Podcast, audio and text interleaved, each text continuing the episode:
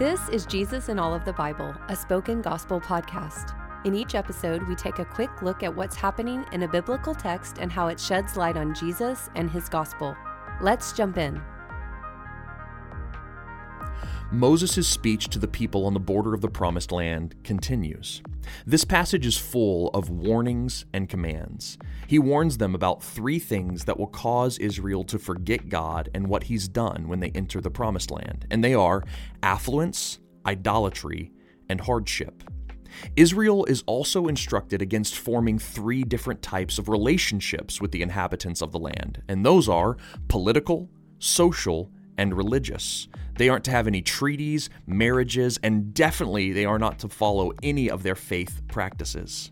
How is Israel supposed to obey all of these commands and warnings, though? Well, the same answer is repeated throughout this passage. Remember what God has done.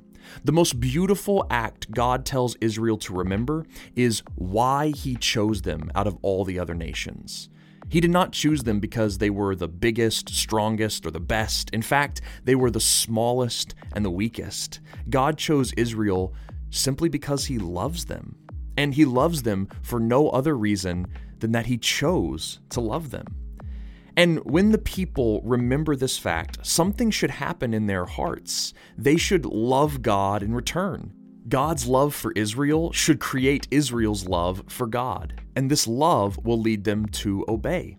This is best summed up in one of the most famous and most important lines in the whole Old Testament. It says, Hear, O Israel, the Lord our God, the Lord is one. You shall love the Lord your God with all of your heart, with all of your soul, and with all of your might. Love is at the center of the law. When Jesus was asked what the most important command was, he didn't answer with any of the Ten Commandments. He didn't mention warnings against money, false gods, or suffering. His response wasn't about politics, social programs, or religious reform. His answer was this verse in Deuteronomy The greatest command is to love God with all your heart, soul, mind, and strength. This is the greatest command because love is the only force that can cause us to obey every other law.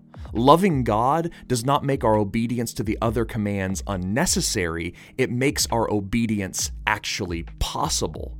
How do we cultivate our love for God today, though?